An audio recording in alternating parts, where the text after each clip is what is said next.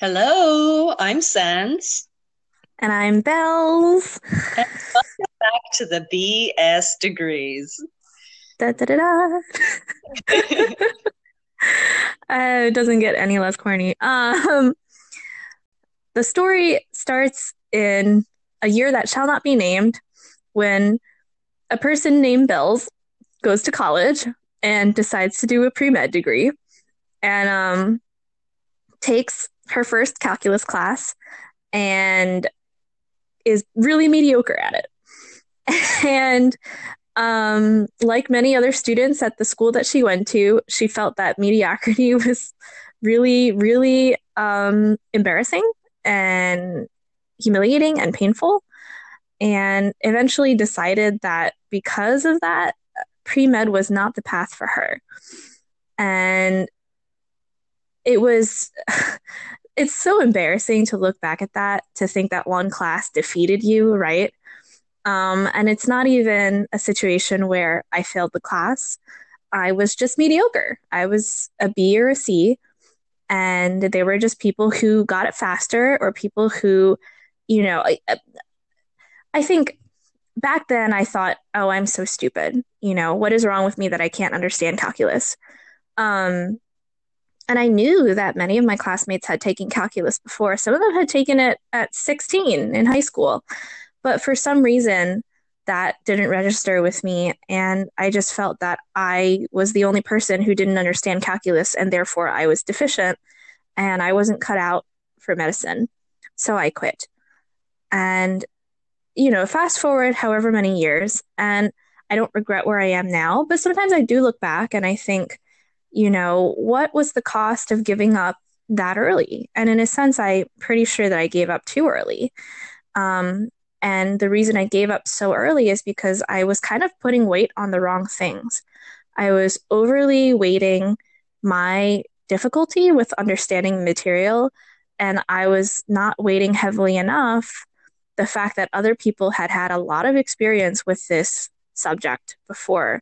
I mean, think about it you're in a lecture of 100 students and that's the first exposure you get to this material you only get time to practice on your own.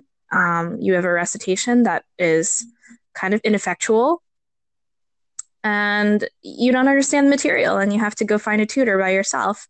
And for somebody who's never needed a tutor who was always a tutor to someone else that was really hard for me. Um, and so i don't think I gave myself enough credit for being kind of behind the pack. And that's really what today is about. Today is about all of the sort of invisible experiences that people have that um, assist them in getting where they are, and how for those folks who don't have those invisible experiences and advantages, it can really appear like they themselves just don't get it or just aren't cut out for it or just don't have enough. Um, and then they drop out of the race early. And the whole point of today is to really talk about and unpack what's going on there and why it, it can be premature. So that's it in a nutshell. Some sad tears for my sad younger self. to add a little bit more to your story as well and set the tone for what we're going to discuss, um, I felt a great, I guess, analogy for uh, the situation um, is one of those pictures which, you know, definitely went through my social media a while ago as one of those viral memes. Um, a picture of three people standing looking at some sports game over a fence one of them really tall, one of them short, and one of them probably like a kid. And uh, the picture of each one of them getting one box uh, to stand to look over the fence, which was, I believe, equality. And uh, with that situation, only the two taller individuals were able to actually see over the fence. The kid is still staring at wooden panels. Versus the situation where they distribute the boxes such that the tallest person gets none the one who's slightly shorter gets one, and then the kid gets two boxes, and they are all able to see over the fence. And that is mm. labeled equity. Um, that's really what we're going to try and decompose because I think at the most obvious, most egregious levels where this um, comes to bear in society, we might be able to recognize it. But when it comes to the subtleties, we often ignore it and we mistake um, essentially pre-invested effort and pre-invested effort sometimes you know lines up pretty well with privilege. So we mistake privilege for talent and that happens a lot. And in addition to it not being truly very fair um, you know although i think plenty of discussions in the base can be and will be had about what is fair um, there's also the issue that that perception and the acceptance of that story on a societal level really hurts individuals who have not had privilege but mistake it for themselves not having talent. Right? Yes, and I I think you articulated that beautifully and spot on. And I think one of the ways in which that myth gets perpetuated and that is kind of the mechanism or the cog by which it turns is what psychology and other fields would call an entity or a fixed view of talent and intelligence and ability versus a sort of incremental or growth perspective.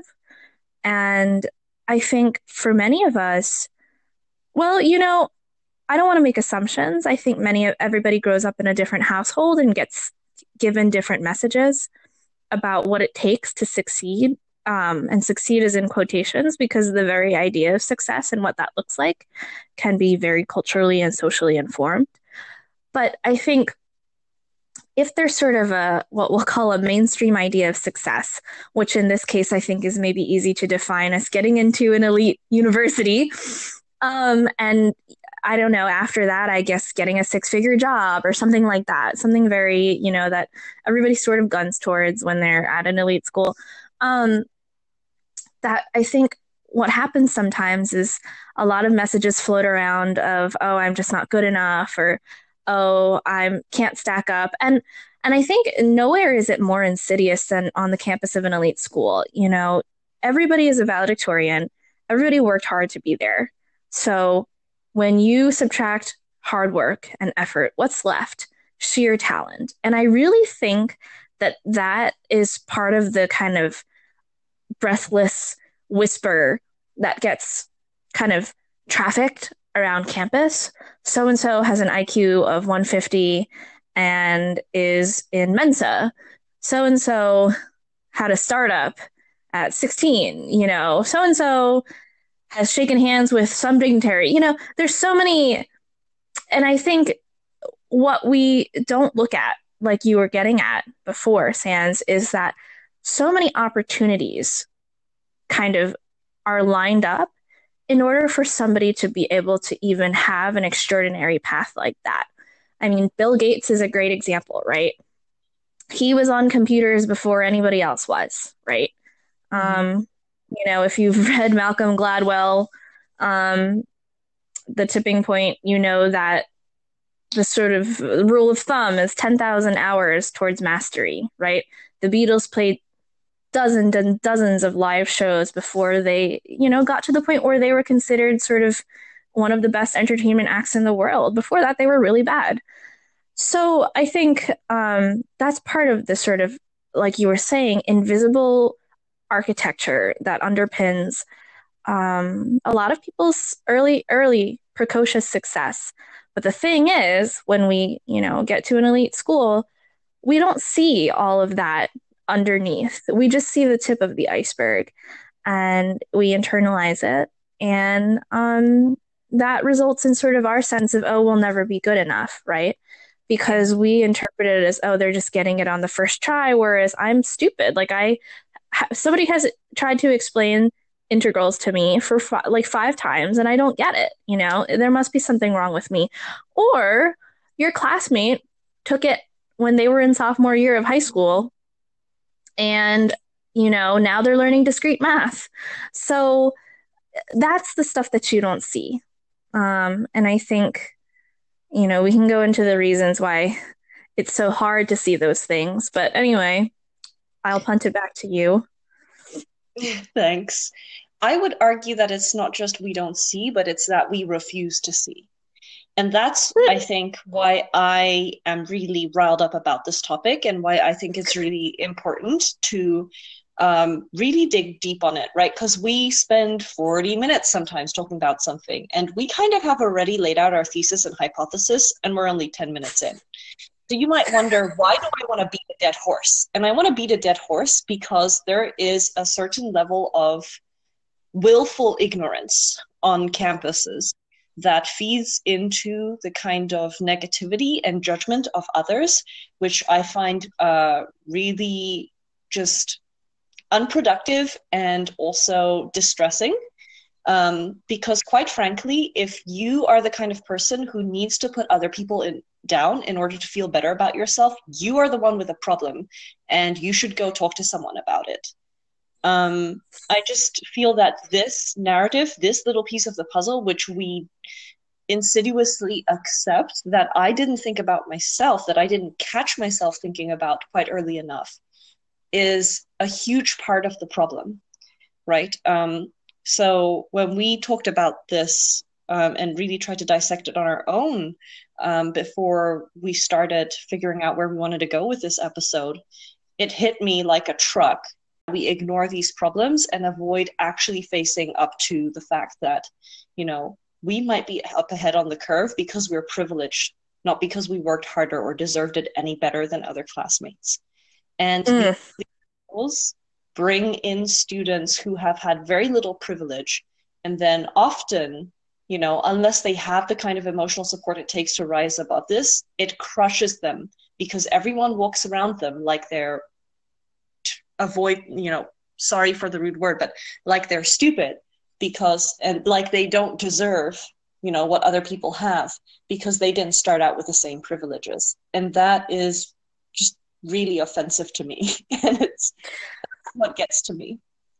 If i may that really just hit me in the heart right? Because for me and you said so many things right now that i want to respond to but the first thing is really that you know i i've been luckier than other people speaking of privilege right at the same time i i didn't come from much and I think, you know, going to a school like this, there sometimes is a sense that, um, you know, what did I do to deserve to be here? Right. And we've talked about this in previous episodes, right? That we should be so grateful to get this opportunity.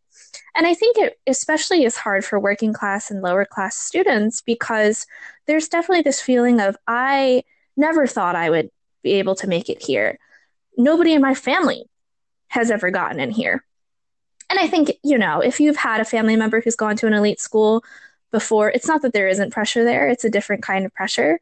Um, but if you're the first one in your family to go to, you know, college, let alone an Ivy League or or one of the other public Ivies or little Ivies or whatever the names are, um, there's sort of an added element of like you're the proof of concept.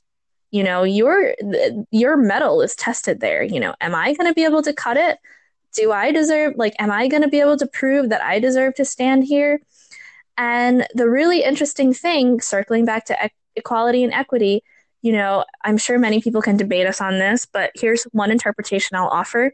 When you, you know, not going into a discussion about affirmative action or anything else, when you get into an elite school as somebody who comes from relative disadvantage, that's sort of an equality thing, right? But whether or not you have the experiences that can help you start at the same starting line as everybody else is an equity issue, right?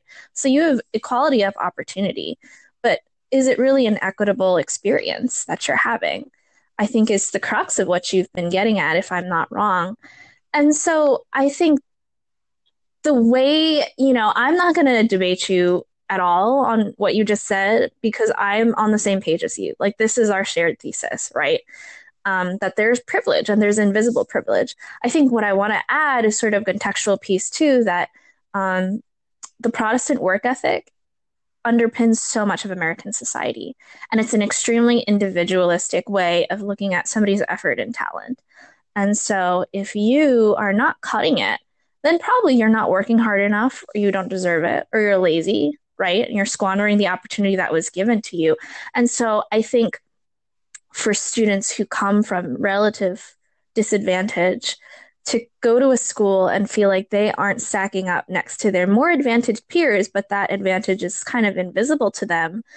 Um, it must be so easy, like you said, to feel just inferior inherently, you know? And also, if you come from a background where you didn't get a lot of summer camps and test prep courses and extracurriculars and this, that, and the other thing, you don't even know how to look for that. The markers of class and status. So all of that just flies over your head. Whereas somebody else might be able to look at somebody of a similar sort of laterally the same social class and be like, oh, you know, they went to summer camp five times in a row and did an intensive language course overseas and you know all the sort of things where you're like okay so that's why they're so good at what they do but if you don't come from that then you don't know that and all you see is a genius anyway yeah, I think that's a.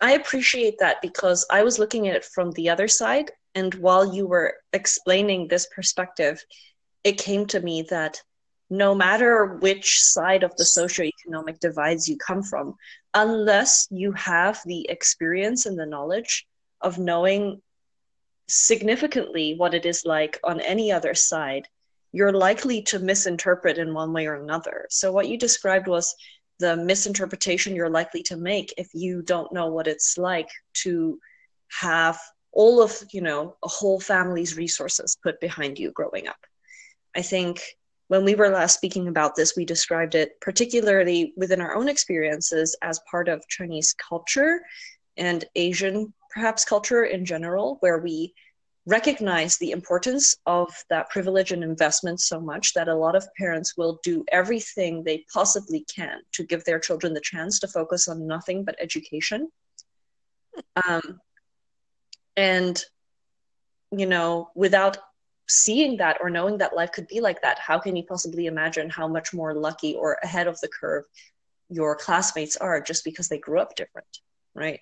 Yes. Um, understanding different experiences across the world and across life really make a huge difference. Um, um, I recently was reading Obama's memoirs, and I actually think that one serves, I think, a great deal for probably many Americans to learn about a completely different context of growing up. He also grew up in contexts where he had to cross cultural boundaries and come to those understandings himself, so he writes very wisely about them. Um, However, one thing that I think I would like to contribute to this conversation is the reverse perspective from what you just mentioned. You know, coming from the other side of growing up privileged, do you recognize what kind of privilege you have? And if you haven't seen what it's like growing up without it, you might not have any idea either. You might actually accept the story within yourself or the story that, you know, I don't think anyone ever articulated this to me, but I would just assume, oh, there's just everyone's good at some things and not so good at other things, and my classmate is probably doing poorly because they're just not so good at it. It's easier to accept that than to say I'm doing better than this classmate because I'm I was more privileged. I think that's just harder for some people to swallow. Um, and I would like to actually contribute an example to this conversation to show what the nuances of privilege are within a within a generally privileged population. And what I mean by that is I think my story is similar to what you might find at elite schools, um, which is sort of the you know the topic of our conversation. Um, but it's it's this gray zone where, like you mentioned before, everyone who walks into this institution is considered lucky and privileged, anyways. So how can you? What's the point of parsing privilege within that? Maybe in a broader societal sense, there's not so much of a point, but for the people who are affected by it, there definitely is a point. Um, so I like I'd like to contribute the story, if you don't mind, just please to bring deep, deeper context. Um, so just for context, I guess I'm the kind of person who likes spoilers. Um, the person who I'm going to speak about, uh, a classmate and friend of mine, is perfectly fine, doing great, and uh, pretty happy in their life today. So not to worry. Um, but uh, this is a classmate who I grew up with. I went to an international school, which is an environment full of very privileged kids whose parents can afford really high tuition to send their kids to uh, a school where uh, pretty much within any country, exp- expatriates will send their kids. If you think about what kind of population that is, that is really well paid corporate people and diplomats. Um, going to that kind of school, um, you almost get lulled into, particularly as a child, if you're not extremely thoughtful. And I will openly admit that, you know, I wasn't deeply thoughtful about these kinds of things as a child. Oh my gosh. Say it isn't so. um, everyone kind of comes in, well, almost everyone comes in with a very similar socioeconomic background, right? If your dad's an ambassador um, or your dad works in corporate, you're going to be what, quoting Crazy Rich Asians, comfortable. and the when you are used to that kind of an environment, I guess you start to make differences like, well, we're comfortable, but the ambassadors are more comfortable in a way, it's like they have money and they have power. So it's like weird. You start to look at yourself as like, oh, we're like special, but we're not that special. It's totally okay. We're quote unquote normal. And um, that definitely um, is a huge thing. Um, that's definitely something my family did. And I guess it probably contributed to us turning out okay. Relatively speaking, there was this tiny population in this international school that these kids you know they never openly talked about it whether it is because they were avoiding it or because it just didn't come up. Probably the second you know i can't confirm.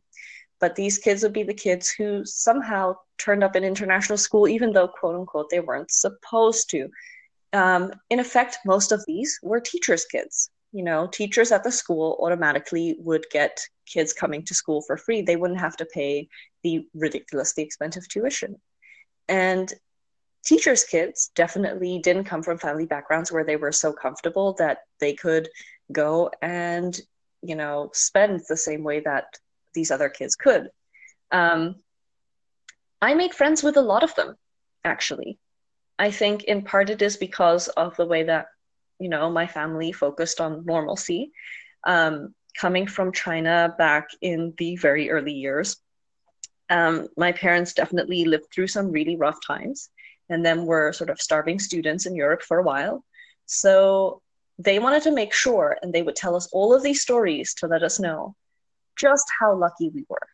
Stories that went along the lines of when I was a child, I didn't have textbooks.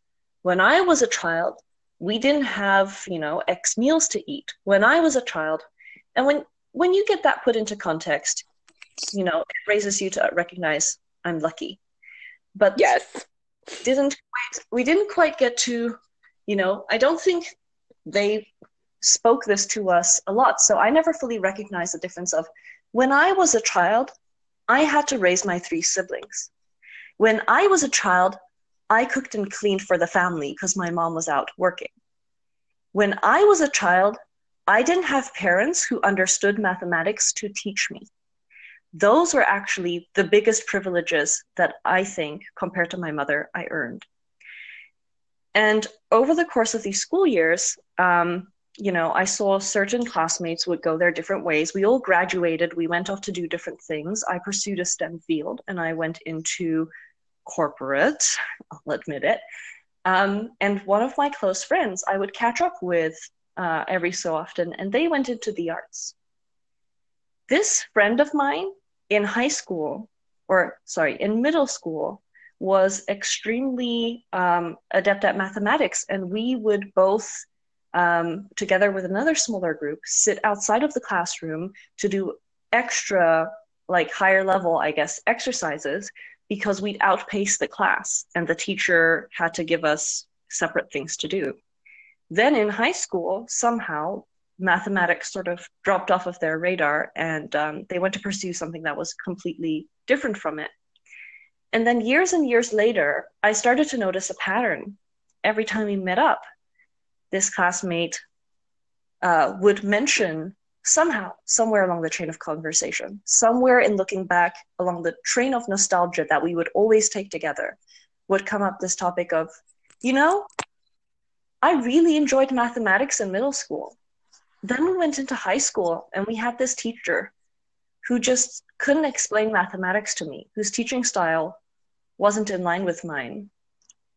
And I didn't do well at the time.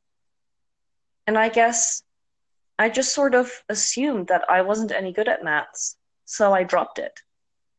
But I don't think that I'm actually not good at maths. And I would jump in at that point in time and I'd assure them, no, no, I don't think it's because you're not good at maths. I think it's because that teacher wasn't good at explaining things to you. And then we'd move on. And then in following years, that would come up and up again. And eventually, when having this analysis and conversation with you, Bells, I realized this person got really hung up on this idea that they gave up on themselves and that they thought they weren't good at something because they weren't able to do well in this one class. And when I thought about it a little more, I realized they're, they were one of the students in the school who were a teacher's kid. Their parents, amazing parents as they were, none of them were maths teachers. You know, um, from a cultural background of who they were, none of those parents would have done what my parents did in terms of force them to like study two semesters ahead and learn material so that they could go into the classroom vaguely knowing what questions they needed to resolve. For that student, the first time they hit a major hitch in mathematics and no one could explain it to them, that was it. They gave up. They decided they weren't as talented as me. Well, for me, my parents made sure I did extra work every single summer. And my grandpa was a mathematics teacher in university. Not to say that he told me, we had some language barrier issues there, but you know, the focus is different when the background in your family establishes that. And it it so much reminded me of the story you told me about yourself that I realized I totally I didn't think over it twice. It never occurred to me that you know they had this had happened to them just because they didn't have the same background as me and they clearly still regretted it and i think that's why um, when we went through this i realized privilege is so subtle particularly when you all live together in an environment where it's more comfortable for everyone to pretend that we're all equal that we'll just put down our differences to talent as opposed to inequality or inequity, let's say. I think what you said just now of sort of they gave up on themselves is really resonant. Um, I think that's really the punchline here of, you know, and and I don't want to say it's as simple as don't give up on yourself because I think we want to, you know, give space for if you really give something a good old college try and you decide that you don't want to do it, you know, I think we were talking yesterday and I, you know, mentioned that at the end of the day, I don't regret not being a medical doctor because there are other things about the field that later on in life I learned about and decided I didn't want to be a part of. And I think that's completely legitimate. If you gain an experience in a field and you decide it's not for you, then I think that's a very legitimate reason to not pursue it. And also, you know, that nothing is ever set in stone. People change careers on average five, I think it's five to seven times in a lifetime. You know, that's careers, not not just jobs. And, you know, even now the idea of a single career path is such an antiquated notion I think, you know, it's even better to just talk about work in general, right? Because we're not all going to be working some kind of job with an avenue for promotion. Some of us are going to be working at Walmart or Target or McDonald's, and that is a legitimate and necessary step as well. So, putting that discussion aside, I think when you have something and you feel that you're not good enough for it, and that is clouding your ability to accurately judge whether or not you actually want to be in the field, I think those are the occasions where, you know, we exhort you to not give up on yourself. And I think that is what your friend did. That's what I did. Um, and, you know, whether you want to chalk it up to family culture or some other culture, Um, I think also there's an economic piece too. You know, I think for you, Sans, growing up, not with all of the economic privileges that a lot of your classmates had, your parents kind of pulled double duty and made up for it on their own. For many other families whose children you went to school with, probably what your parents were doing for you, their tutors were doing for them. So um, I think, you know, your family is wonderful and determined in that respect. And I, I don't know that they're the norm either, right? Um, and so I think those things also make up part of that invisible architecture. And I think so that's one exhortation, right? You know, don't give up on yourself. Um, and, you know, the idea that you started at a, a, a starting line that was behind everybody else is not meant to be a piece of discouragement, rather a piece of validation to say it's not you, the individual, that isn't out for this. It's it's you embedded in the societal and cultural context in which you were born and raised, and that's not something you got to choose for yourself, right? The other thing I want to be clear in saying is that for folks who did grow up with privilege, whatever that looks like and how much there is, it's hard to quantify. I don't think that it's you know necessary per se to castigate yourself for it or at the same time to feel that there's sort of a delegitimization of your own efforts, right? You can work hard and also be very lucky.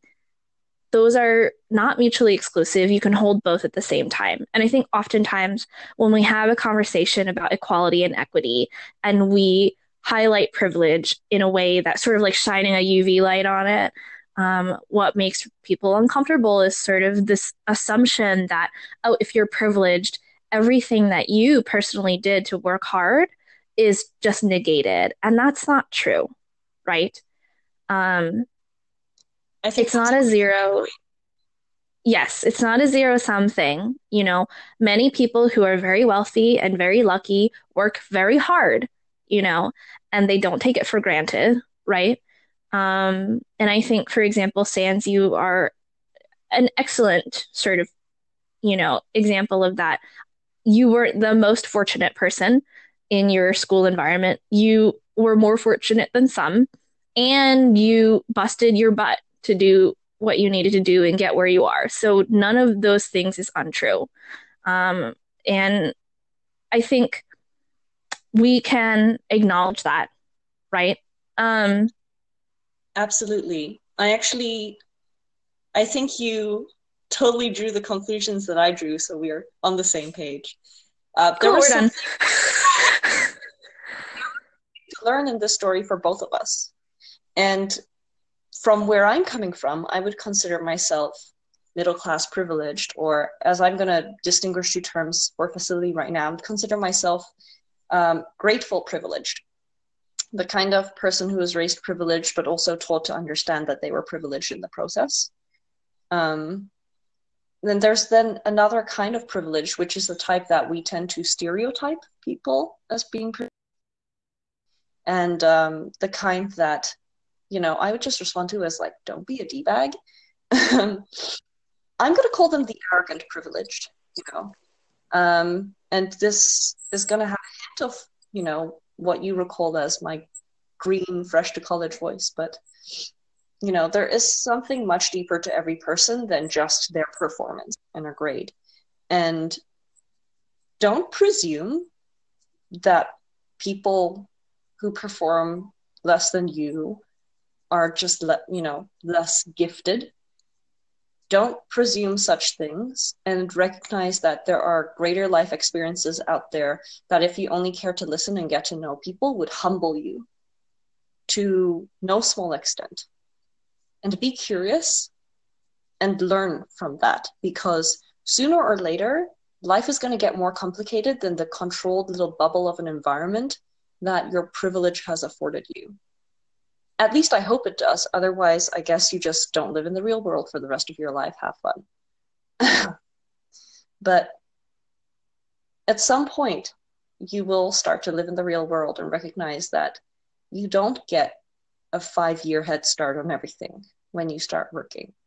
You don't get protected by the fact that your parents are there looking out for you, preparing you for every pothole that you're about to stumble on.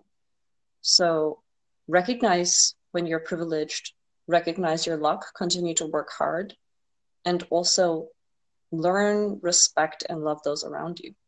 I think the last note to what you just said, your succinct conclusion is one, I'm, you know, will own completely that I myself, as somebody who didn't grow up with a whole lot, um, have a lot of upward classism at times, right? And so there are times when I will look at folks and make assumptions and sort of be like, mm, don't be a D bag.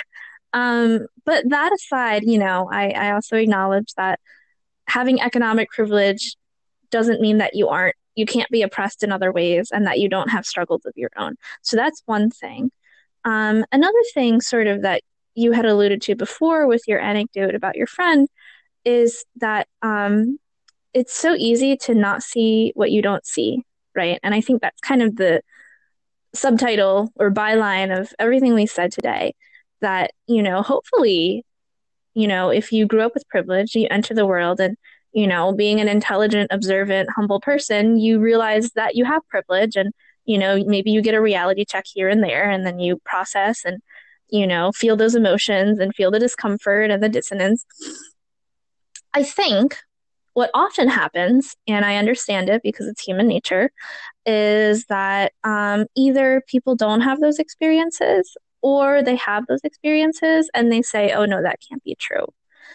And I hear this a lot, I think, in the discourse around economic privilege of sort of, oh wow, people are, you know, not at whatever literacy level in the United States. That can't be true. It must just because they're it must just be because they're not working hard enough. You know, it can't possibly be that they experience such egregious disadvantage that they can't you know, get that level of education, right? Or, wow, somebody's living in abject poverty, or even most of our attitudes towards homeless folks who walk the streets, you know, of sort of like, oh, they must have done something to get themselves there, you know, um, that kind of stigma against poverty.